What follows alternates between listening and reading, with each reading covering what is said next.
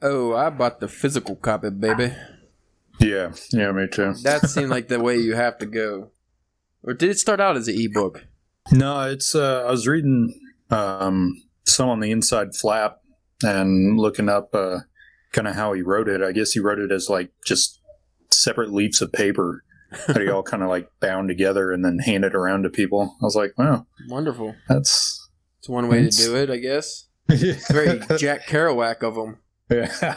Oh. I mean, the picture I saw with him, he had like bright blue hair, so I guess it's not too.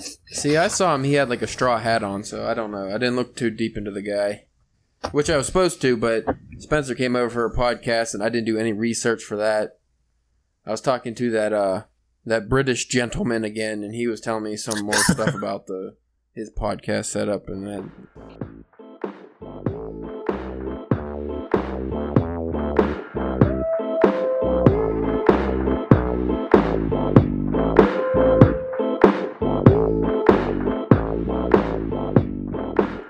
Hey there, folks. You are listening to the Drunken Pen Writing Podcast. I'm your host, Caleb James. With me today, new guest, Ashley Hatter. How are you doing, Ashley? What's up? We are doing a Storycast episode. No, we're not. That's the reading stuff on the internet. I haven't come up with a title for this. That was a blatant lie. Well, it can't be the book of the month because this isn't just the book of the month. We're ongoing with this. It's not a simple review, if you will. Man, now we're having to get creative. That's a tough endeavor. Yeah, too bad we're not like writers or something. We should hire one. I'm sure there's a guy out there. I say we go with undetermined title, and we will figure that out later. All right. Because we are professional. We think ahead. We did at least plan to do these episodes ahead. That's one thing. Yeah. Give credit where credit's due. Right. So, for the fans listening, we are going to be covering...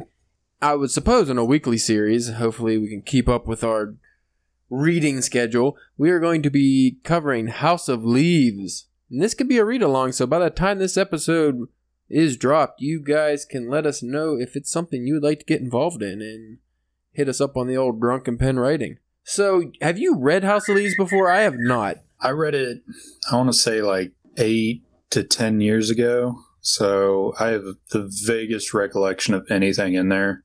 When I was thumbing through it real quick, I kind of got the feeling I would also have a vague recollection after just reading it because it seemed a little wild.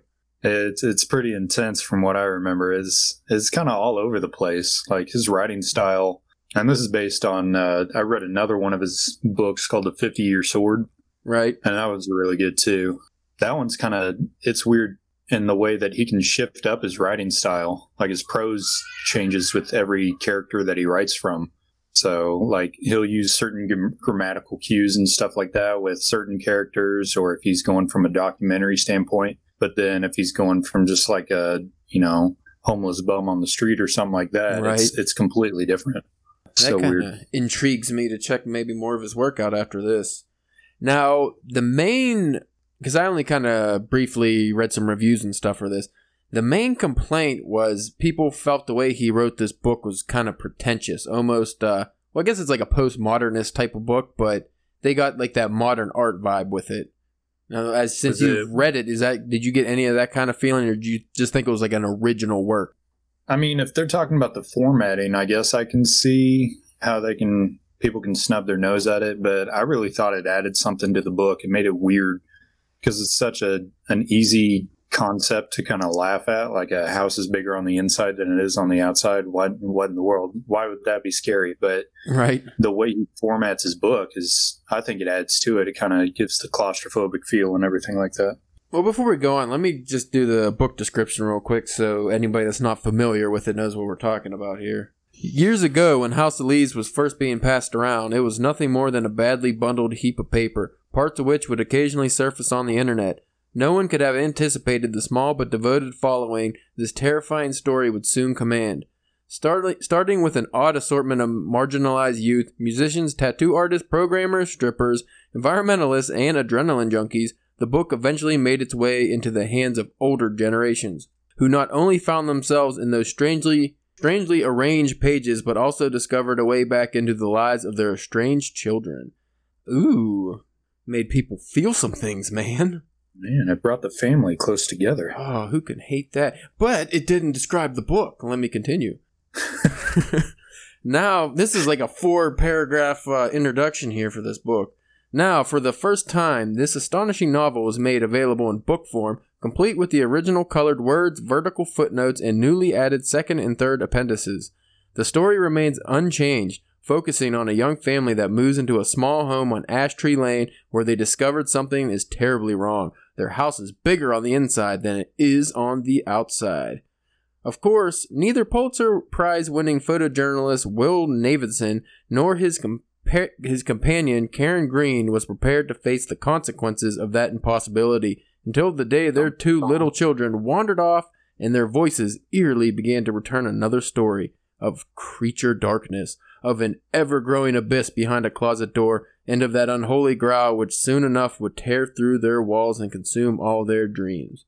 Good luck fitting that on the back of a book jacket.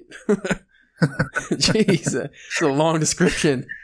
It like started with a Hallmark Channel sort of like, it'll help your family, and then it goes into, and it'll destroy you in the process. Yeah, well, you know what? That makes me want to read it all the more. 705 pages. When I first checked this out, I was like, ah, man, that's going to be a long set of readings we're going to be doing for this. But a lot of the pages, when I was just flipping through, were just like one word or the same word repeated a million times. So I don't think it'll be as bad as I first thought. That, and there's like 150, 200 pages of appendices. Yeah, so I don't know if I'm going to read those or not. Yeah, it's like, I don't remember if those are necessary for the entire reading experience. I guess I'll find out. Yeah, I'm quite interested to see where this goes. As far as reading, what do you hope to get out of this book? I mean, you read it once, so you might not even get as much as I will just going into it fresh, but just as originality and creativity, I'm hoping this might spark something in me, as good literature always seems to do.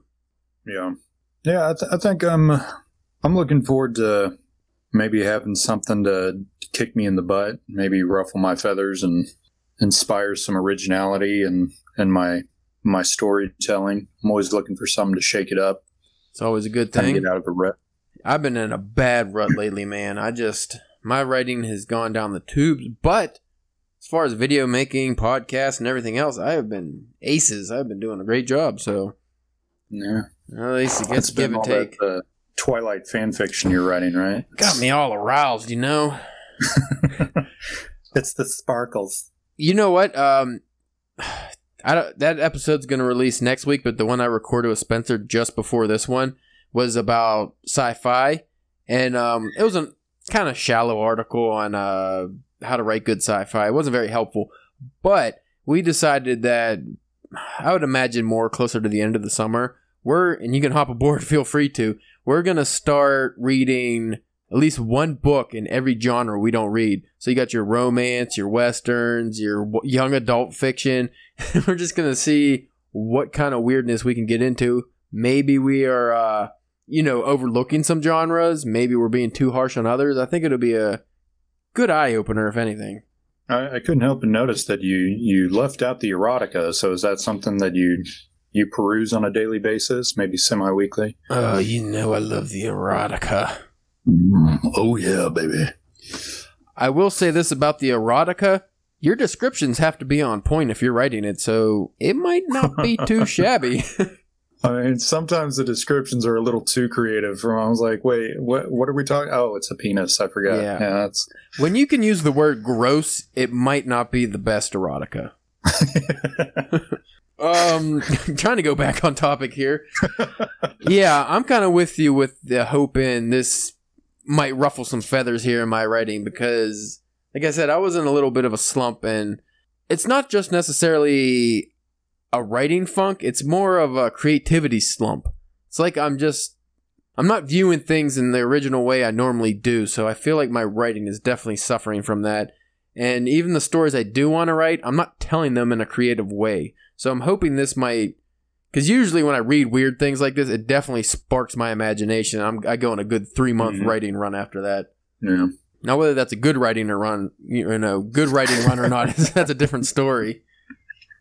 I don't know though. It just looks so weird. I should have brought the book in with me, but it's like 500 pounds, so I didn't feel like lugging it in. But I forgot my when we were moving into my apartment, I forgot my dumbbells at one of the last places I lived. So I just bought 2 copies of House of Leaves and started working out with that. I was like, man, technically pound for pound, it's cheaper to buy those 2 big ass books than it is to buy a dumbbell set. Yeah, it is. Yeah, it is. And you know what? Also, that dickhead Spencer decided, it's a good idea, Caleb. I'm going to bring over Salem's Lot for you to read. It's like, thanks, Spencer. That's only like 700 pages right there of a book I had no plan on reading. You're the best. Yay. He sees my to-read collection in my room, and it's gigantic right now. And he just wants to keep adding to it. And then he'll bring over random comics, too. I'm like, come on, man. I'm only one person here. You want me to ever write again? I can't be doing this all the time. Maybe that's a strategy. They keep you from writing so that he has a greater chance to get published and everything. Yeah, I might just be keeping him down, man. It's devious. If you get your editor to stop paying attention to what you're doing because he's too busy reading stuff, then you can get away with a lot of bullshit. Yeah, I was looking through House of Leaves again, and I forgot that some of the stuff's like, some of the words are backwards and other sections are completely redacted, and it's crazy what he does with this stuff. So I don't remember too much about it, so I'm interested to see how the format changes the storytelling. I would be very interested to see how he wrote the book originally. If there's like a documentary or something, I would be all about that, because this could not have been an easy undertaking. Well, and he started writing like this huge series of books called The Familiar, and I think he got through like volumes 4 or 5 or something, and it's written almost the exact same way. It's just like words everywhere. The format's all funky. It's weird. I guess he's pretty consistent with using the layout of words to accentuate the story, so... he's got that going for him. It would really suck to be that guy's copy editor. Like, you have to read, like, or the guy who has to format the book. Like, that's gonna be terrible. It's like, God damn it, Danielewski. What are you doing to me, man? I hate you. What did I do to you? Yeah, that book I mentioned before, The 50-Year Sword. All the text is on the right page. So there's absolutely no text on the left, and the paper that he used is just a little thicker than your standard paperback paper. Oh, those poor trees. And yes. So after a while, and this fits into the story, so I'm not giving too much away, but your thumb actually starts like burning. It starts feeling like you got a paper cut because you're reading it so fast and turning so many pages, because it's so quick to read just on the right-hand side. And that physical sensation of your thumb starting to feel like it's bleeding actually works its way into the story. It's pretty cool. I was like, oh man, that's awesome. I would have never thought of that. I know. That's an easy way to write half a book and get away with it. Yeah, no joke. It's like, dang it. Well, here's what the author Danielewski had to say about writing House of Leaves, or what maybe started him on it. Danielewski dates the origin of his debut novel, House of Leaves, to 1990 in a story that he wrote after finding out that his father was dying. 1990, my father was head of the USC School of Theater. I was living in New York. Then I got the phone call, the Mark, your father is dying phone call. He was in the hospital. Renal failure, cancer. I got on a Greyhound bus and headed west. Over the course of 3 sleepless nights and 3 sleepless days, I wrote a 100-plus page piece entitled Redwood. I remember using a fountain pen. I barely had the change to buy sodas and snacks along the way, and there I am scratching out words with the absurdly expensive thing of polished resin and gold. I'd like to say it was a pelican, but I don't think that's correct. Another thing I seem to remember, the paper I was writing on had a pale blue cast to it. There was also something about how the pen seemed to bite into the paper at the same time as it produced these lush sweeps of ink. A kind of cutting and spilling, almost as if a page could bleed. My intention had been to present this piece of writing as a gift to my father. As has been mentioned many times before, my father responded with the suggestions that I pursue a career at the post office. I responded by reducing the manuscript to confetti, going so far as to throw myself a pity parade in a nearby dumpster. My sister responded by returning later to that dumpster, rescuing the confetti, and taping it all back together. Is this family just insane? Like, or at least this guy? That's gotta be hyperbole. There's no way she could find every scrap of paper. He definitely didn't tore it up that day. Yeah, he did not tear it up into confetti. Maybe in half and quarters a couple times, but that's it. He might have crumbled it. I feel like he's trying to one-up Stephen King with the whole Carrie story, like how Stephen King was pissed off with it and threw it away, and his wife rescued it from the trash can. Now, there's two things. See, yeah, I do kind of get that feeling. There's two things here. Either one, he's being a little pretentious, as people have said of him before, or just artsy. Or two, he just really hates paper. I mean, he's stabbing it with the pen. It's bleeding all over the place. Reduces it to confetti. Yeah. Oh, man. But I don't know. House of Leaves took him 10... It was a 10-year project. And the task of finding a publisher for it was almost as daunting as the book was for its first readers. I couldn't imagine the first copy of this book. Just, hey, will you read this? And they just told it how. Yeah. Where do we start? Oh, man. Let's see what else he has to say.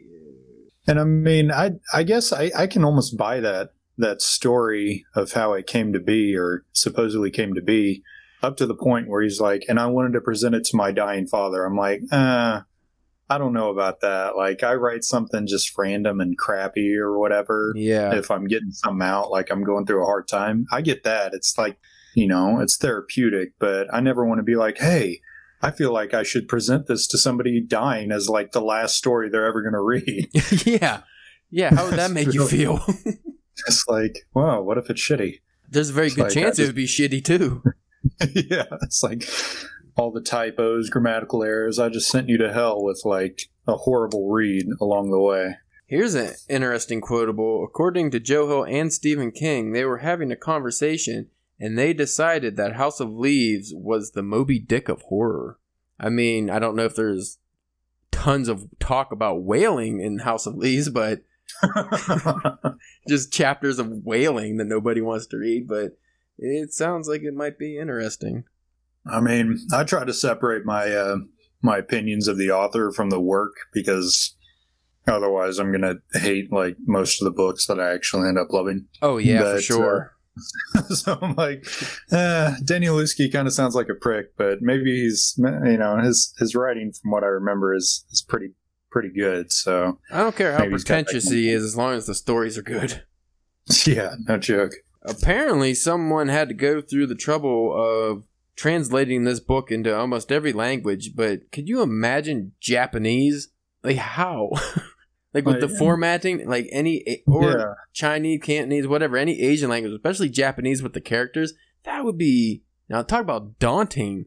No joke. Or then you get into, like, the super Slavic ones or the Nordic ones, like Iceland, and, like, they have 6 pages for a single word because of how stupid long their words are. Yeah, it's like, oh, how do you do that? You might as well just be hammering, you know, something into like a hunk of stone, because it's like that'd be ridiculous. How long is that book in like Finnish or Icelandic? Is it just 8,000 pages? Is it like Proust, like, a remembrance of things past? Just endless. It's like 14 volumes. Now, I wanted to go into this as fresh as possible, so I didn't really look into it before the podcast and stuff, and it seems like this is going to be a little bit of a daunting read, because my sister actually was reading this a couple months ago. I don't know if she finished it because she was having trouble following what was happening, like, as just a casual reader. So how should we do, like, the page numbers for this, reading-wise? Oh, shit. I have no idea. Let me get this brick out real quick and take a look. Yeah, because one week we could say we're doing, you know, read 50 pages, but then half of those are just random stuff that you can skip through. And then the next week we read the same 50 pages and it takes forever. Yeah. I don't know. Where's the freaking... There it is. Holy crap. Yeah. I'm looking at the table of contents as a forward on page 7, the Roman numeral crap. Introduction on page 11, and then the Navidson record starts page 1, which I'm guessing is like the actual novel. And then it goes exhibits 1-6. I don't know what that means, but it's on page 529. So I'm like, oh, thank God it's like broken into chapters, or it's not. Yeah, that's why I said page numbers. Yeah. I guess we'll just figure it out. I forgot about the footnotes, man. Some of these pages are like 3 pages of footnotes alone. Oh. So, yeah, and I remember that... The footnotes sometimes contradict completely what you're reading. So you'll read like, hey, I walked up the stairs, and then the footnotes will go into all these false records of like, no, actually he didn't walk up the stairs. He, went to the back. This horrible example. But it's footnotes meant to like fuck with your brain. Is it like the actual story is somebody telling the story and the footnotes is a record of the story, like a police record or something like that? Kind of. The best I can remember is that, because if you like open the cover and you go to the title page, it says House of Leaves by Zampano with introduction and notes by Johnny Truant. Right. So it's like this is a book compiled by a guy named Johnny Truant, like out of the notes of a guy named Zampano about a documentary called the Navidson records that didn't actually exist. So it's super weird. It's like all this stuff doesn't exist. It acknowledges that it doesn't exist, but it's so specific. Like it'll have all these sources cited. I'm like, what the crap? That sounds like a very elaborate version of William Goldman's The Princess Bride. Yeah.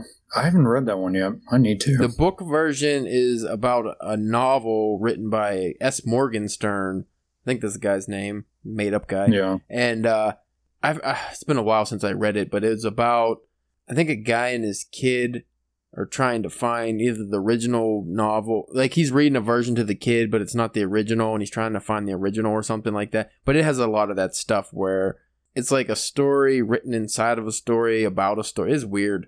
It's like Inception. Inception, man. Oh, yeah. It's like a bad mushroom trip. Oh, my whole body hurts from sitting in this chair for 2 hours. Gosh, man. Oh. And I got the good chair. Poor Spencer, he got the rough one. He deserves it. Yeah. Yeah, he definitely does. Makes your keyboard all sticky and all that, so. Mm-hmm. Yeah, he does. He makes a lot of things sticky. That's okay. My whole house is sticky at this point. It doesn't matter who did it. Man. Yeah, you don't want to come over. It's gross. Oh, man. Has this book been turned into a movie or a TV show or anything? Has anybody tried to adapt it? As far as I know, it hasn't. And honestly, I don't know how anyone would be able to do it because it's... Yeah. Gosh, cat, get off me. Don't touch that pussy. Animal. She's like... She keeps twirling around my legs and trying to scratch my legs while her tail's like 2 inches from the hookah coal. Nice. Like, well, I guess you're going to catch on fire. That would make things interesting. Just hear screaming in the background. So at least my dog's been behaved. I don't know what he's doing in the other room, but he's behaved. Well, you know what it is, actually. I have a dope clinic next to my house, which sucks because it wasn't here when I moved in, obviously. And... when me and Spencer got done with the first podcast we recorded earlier, there was a knock at the door, and some guy from over there holding a random baby wanted to use my outside outlet for something. I don't even know if the outlet works. Then he was just, and I was like, sure, buddy, whatever. And he was, of course, he was in my driveway by Spencer's car. He's sitting there doing something I couldn't see. So anyway, he ended up leaving, but my dog has been looking out the window the whole time waiting for that guy to come back because I think he wants to eat him. He wants to eat him or that baby. I'm not sure. Oh, God. And I think that baby was high. I think that baby was on drugs. Looked weird. It might not even been it might have been a doll. I don't know. I wasn't paying too much attention. But that guy looked like something out of this book. His eyes were bugging out, and he was weird looking. Yeah. So that's how my evening's going. Oh, man. I'm looking through it right now, and I'm like, oh, God. You're going to have to, like, turn the book upside down sometimes. And well, hold on a second. Let me go get my copy. I want to check out this Bad Mama Jamma. I'm all alone. There's no one here beside me. There he is. Hey. Dude, this thing is going to destroy my bag that I take with me to work. They have a little messenger bag. This thing is going to weigh it down by 800 pounds. And I already have like a bunch of books and stuff in it to begin with. Like, gotta lift with your legs, man. Yeah, I'm going to have to get some kind of satchel or something douchey to wear to handle this bad boy. It looks like within the actual like meat of the book, it's separated into sections, subsections. Yes. So we might be able to do it that way. I was afraid that it was all going to be like just a straight story all the way through. And I'm like, oh, man, how do we even keep track? Here's my problem. I just flipped through a good 20 pages or more that are at most a paragraph, some just words. So we will fly through literally half of this book super fast. But then I got to this part in the middle that's just solid, dense, small text. One block. Like no paragraph indentations or anything. Oh, that's... Yeah, I see what you see, though, or what you're saying about it actually going into a story, perhaps. Yeah. I'm excited to read this, though. It looks weird. I like weird. Yeah, I'm looking forward to... Oh, my gosh, I just stumbled across friggin' Morse code. I'm not figuring that one out. Is either Morse code or Braille? No, it's Braille. Braille. That's except it's not raised. How are you supposed to read it? Man, yeah, this is gonna be weird. Oh, man, it's like an entire page was just a section of X's. Oh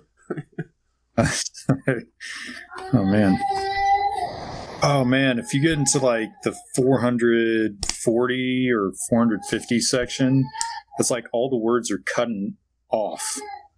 Oh, I don't know how I feel about that. Oh man, yeah, man, they are cut off. Trippy.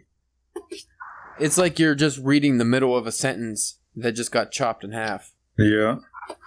So I was thinking maybe I'd write something like this and send it to you, and you can let me know kind of what you were thinking, and sure, maybe help me get it published.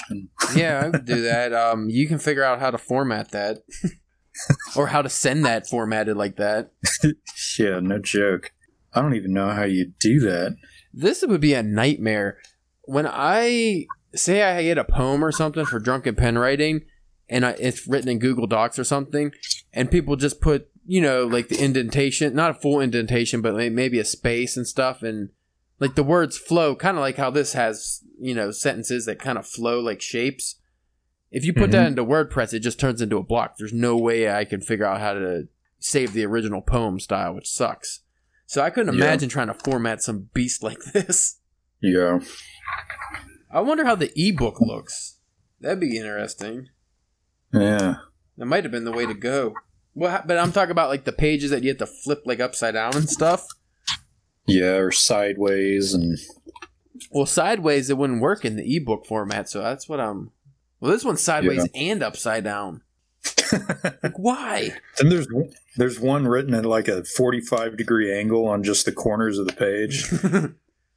It's like, what? At least he had the decency to keep the page numbers intact. He didn't mess those up. Like music. Why? He wrote music notes on like page 478 and 479. Just music notes? Yeah. It's like an empty bar on 478, and then 479 is just like a song. Okay, and it's vertical also. Yeah. Then the next page just has it says, "Don't be scared," upside down in quotation marks at the top of the page. And then the bottom, upside down, says, "Don't be" on the next page. Wait, so how would you read that? If you're holding it upside down, do you start reading the other page first? Would you read 79 and then 78? I couldn't tell you. You have to ask the author. You think this guy at some point was just like, I'm going to see what they will publish. I'm just going to fuck with people. What can I get away with? What kind of drugs would make you write like this? Very erratic and all over the place. Wow. I don't know. That seems like Spencer's specialty. I'm just a. I would have to ask him. Hookah smoking guy. Yeah. No, I don't think he's messing with the stuff that makes you write this kind of work. If not, he might be published by now. I can see why this would be almost a violent read. Like, this would be one of those ones you might get a little frustrated sometimes. Page 626 just goes into Spanish at some point. What? It has some Spanish, but then it goes into, like, the next page is just the word forgive blocked into all kinds of wild stuff. I wonder if there's more Spanish in here. I'd like that. Yeah, there's in the 620s. Dude, you're going to hate this. Like, 622 has a paragraph that's all one sentence. And it's got, like, random letters that are capitalized. And 625 is stupid, man. How do you do that? I don't get it. This was made to piss off an editor, right? This wasn't... This is just a spite book. It wasn't even meant to get this far. It's just to be like, I hate you. I wish we had video we could show of this. I really hope our listeners check this book out just for the entertainment value. Even as an art piece, this is worth having. And then every time the word house appears, it's always written in blue. That's cool. Yeah, that's where I got the. I wrote a story called Lavatory, and I got inspiration to do. I think it was the word door in that story. I wrote it in red every time. That was the one where somebody was stuck in the bathroom, or just in the bathroom. I don't think they were stuck in there, right? It's a while since I read that. They were stuck in the bathroom, and nobody could hear them on the outside. And, okay, yeah. You know, it's weird. It's fun. Wrote that one on 3 days without sleep because my youngest child was being born. Yeah, that'll do it. Yep. Here's a thought. Say somebody wanted to borrow this book after I got done reading it, told them all about it. Well, what if on these blank pages I just drew in a very sturdy pen, just a bunch of wieners and stuff? Would they would probably just think I was a part of the book, right? They might. Just big dongs. Like, I like that book, but it was all these wieners. I don't get it. What did that have to do with the story? It's like, why are there so many dicks everywhere? There's just so many. I don't know. They might draw a different conclusion from the, it's a metaphor for, like, man's, battle for identity and what masculinity really means in America in 2019. I'm going to write a book like this, but I'm just going to write it in the style of an Indian man sliding into a girl's DMs on the internet. It's like, hey, baby, show me your bobs and your vagina. Vagina. Sounds like that's like Star Wars speak right there. That's how they say it. Oh, man, 3 pages of X's? Get out of town. Why? What does this mean? I have a feeling when I actually read this, I'm still not going to understand some of this. Well, not with that attitude, you won't. Yeah, I know. Oh, jeez Louise. So, we're going to be reading House of Leaves, people, by Mark Z. Danielewski. I think I called him Danielewski earlier. Danielewski. Like a brewski.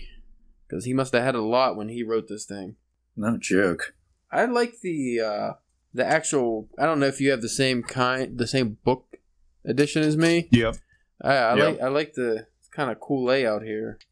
And if memory serves, the whole shortened front cover, the fact that it's like a half an inch shorter than the rest of the book is significant as well.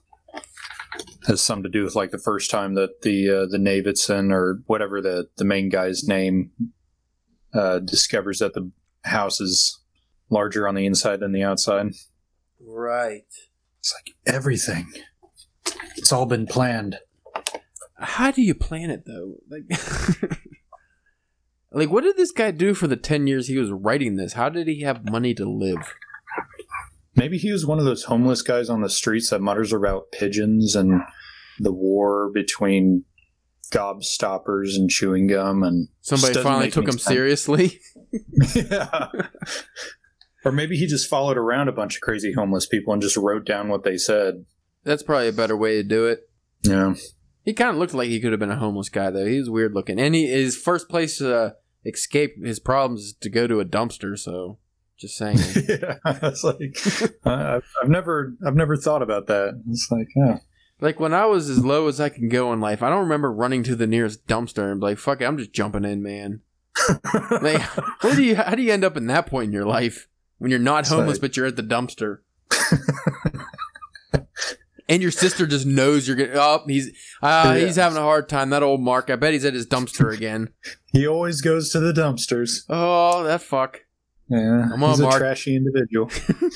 Come on, Mark. Get on out of there now. You want to go to Dunkin' Donuts? Yeah. And I'll pick up that gigantic pile of shredded paper and put it back together. I just happen to have scotch tape on me. Wait a minute. I think I just came to a conclusion here. Whoa.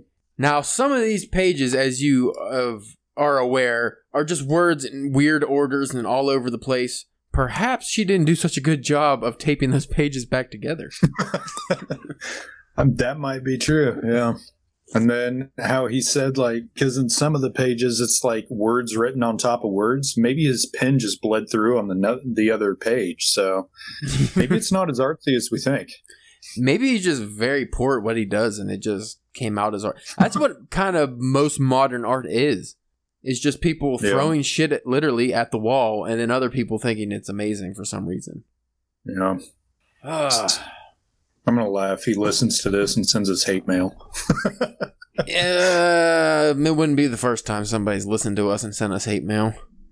Actually, we don't get nearly as much hate mail as I think. Or as I would like, rather. As you would like. Yeah, because I would read them on air if we did get some. We got some good, happy, nice letters, but no hate. So, people, if you want to send hate mail, that is drunkenpenwriting@gmail.com. Send your hate mail. Let us know how bad we suck, how much you don't like our voices, how the audio quality is terrible, and how you just generally don't like our topics. Yeah. That should cover everything. I'm sure they'll think of something else. I don't know. Whatever the awards are for podcasts, I'm hoping Spencer wins one just so I can say, heh. All right. I guess we should wrap this bitch up because it's going on 40-something minutes, and I don't know what else we can discuss about this book. I mean, we've talked a lot about not knowing anything about something, so that's... Pretty much that's what we always do. I will say we will do an episode, not record it, but publish an episode on this wonderful book every Friday. That seems like that would be reasonable. That's when we normally do our drunken bullshit episodes, and this one probably won't be too far off, so... We'll throw those out, see how people like them. Indeed. Alrighty, sir. Well, it was a pleasure having you on when your vocals are actually working properly. I know, right? It's like magic. Now, don't get mad when I tell you that I actually forgot to hit the record button, so... Damn you, Caleb! That actually only happened to us once, and it was literally the only time we probably had like an awesome episode. We had like a solid 30 minutes of great discussion, and then I looked, and because there was like something that happened before we started recording, and I looked and I was like, dude, it didn't record, and we just gave up. And now this is the Drunken Pen Writing Podcast you get now. It was just two guys who given up. Let's go get drunk. Yeah, we used to write scripts, plan it out. Now, fuck it. Get drunk. People like it just the same. Maybe even more. Right. All right. Well, for those listening still, if you haven't abandoned us yet, like I said, we'll be doing House of Leaves for the next month or 7. It depends how long it takes to get through this thing. If you are interested in checking out our coherent, for the most part, writing, you can go to drunkenpenwriting.com. You can hit us up on drunkpenwriting at Twitter, on the Twitter. And we have a Facebook page, but you can go to that if you want, if you're really old or something. And we have a Goodreads group, which Mr. Ashley Hatter moderates, and we can definitely use more people in the discussions. Yeah. We should just do that for an hour. The ASMR Ren and Stimpy grunting hour. That sounds more Beavis and Butthead than Ren and Stimpy.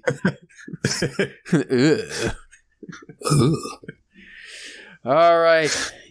You wild folks, have a wonderful evening or good day or whatever time it is in your neck of the woods. See you later.